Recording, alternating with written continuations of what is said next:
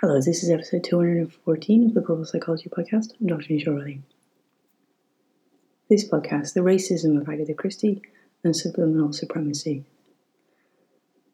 I got the podcast number wrong in the last episode. The little grey cells weren't their best after Christmas.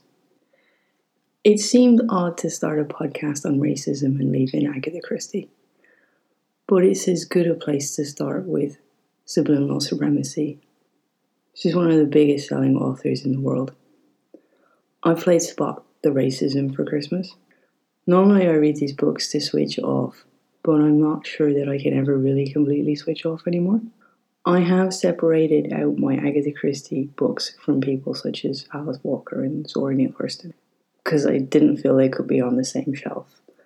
Um, it felt really wrong to have them side by side. I was sitting looking at my bookshelves over Christmas and so Agatha is now in quarantine. But one of the reasons that I read these books over Christmas is because I can only read and write out of practice. It's only if I do those tasks every day that I can continue to do them at my best. And there's a sort of a formulaic writing in Agatha Christie's books because of her own dyslexia and her own challenges to get the words on the page. And so it's quite easy for me to read it but yet it keeps me reading, which is one of the reasons why I read so many Agatha Christie books over Christmas. I don't have a natural skill to be able to read and write. As I always explain to people, it's a practice that results in me being able to do those things. But it is quite interesting, like it has reminded me that I'm not, sh- I'm sure there are archaeologists who aren't racist, but it's extraordinary how many racist ones there are. And I think those aspects of the books are probably some of the worst culprits for this sort of skewed view. And I have met archaeologists who have even and heard them speak out of their own lips their opinions of the natives helping on the digs.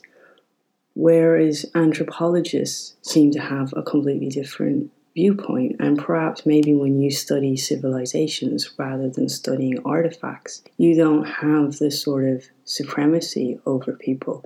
It, it is interesting what, what it has brought up in my mind.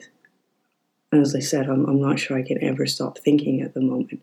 Like, she even had the goal to produce a book with the N word in the title. It's one of the biggest selling crime books and the plot has absolutely nothing to do with the title, so it seems very unnecessary. And when I went to doing some research on, on this, it suggested that the only reason it was picked because it would invoke some sort of negative reaction in people and negative connotations, which seems particularly wrong. And I, I, I just I don't I can't get my head around the fact as to why you would do that. And I do see that she often makes the Orient and the enemy in particular. Her view is incredibly skewed in that direction. I always say I don't have to like people for them to inspire me. And in fact, there's very few people on my list that I take inspirations from that I'd actually wish to know in person. What people who inspire me to is they make me think. And so I did go through a process of thinking do I get rid of all my Agatha Christie books and try to find something else that I can read as effortlessly and just keeps me reading at times when I want to be off. But I realized that that actually playing this sort of conscious decision to spot this skewness in it is really good for me. It helps me to think about this in a wider context. And so I don't have a TV or have Netflix. But a piece of homework I'd like to set for you is for you to start to think about who's being presented to you in what way, and who are the bad guys. And particularly if you watch crime drama, what characters and what associations are you building? This all has sort of come to a climax, which is probably why I'm recording a podcast on a Sunday. I've had this bubble view in Ireland that I could call the Gardaí to any situation or our local police, and that they wouldn't make a situation worse and that nobody would end up dying at their hands. And yet, we finished up the spectacular year that was 2020 with that exact event happening. And I'm reading the most horrible posts on my social media where people are assuming that the person who was shot was a dangerous criminal. Like there's a post going around to support and Garda Síochána, and I'll explain what that translates as, as in a minute, to support them against dangerous criminals.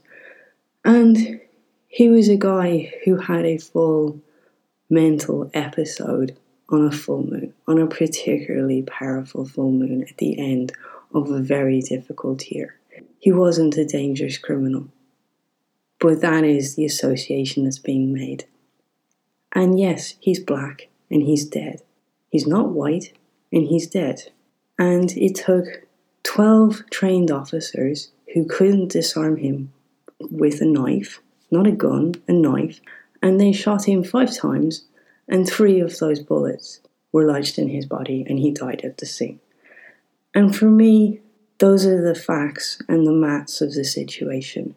And I do know that the guards go into awful situations every day of the week. There was one very recently where a dog was set on two of them and they were badly mauled and bitten, but they still managed to arrest the two people involved and tie up the dog. And those are the situations they go into. And they only get through them because of the respect of their position and the respect everybody else has for that. But the Garda Síochána translates as guardians of the peace. And I'm not supposed to live in a land where the police are armed. And if that has changed, I missed the memo. This was not a peaceful resolution. And the worst aspect of it for me is that I have lost my trust. Can I now call the guards to any situation involving black people in particular in Ireland and assume that there will be a peaceful resolution after this? That's the trust that I've lost here, and I'm going to sit back and watch this unfold and see what comes out of this and what inquiry comes out of it because gun incidents in Ireland are so rare that this is the second one in 2020 involving a Garda weapon. And I think that it is time for people to ask questions. And I am horrified by the assumptions and by the posts I'm seeing. And it is this supremacy, this subliminal supremacy at its best, where people have added up two and two and got five because that's what they've been told to get. And so this is a massive wake up call for people in Ireland. What are you being told here? What are you telling yourself? And this is what subliminal supremacy looks like. This is the moment where you have to stop sharing posts and making assumptions that someone is a dangerous criminal and that the outcome is acceptable because it's not acceptable.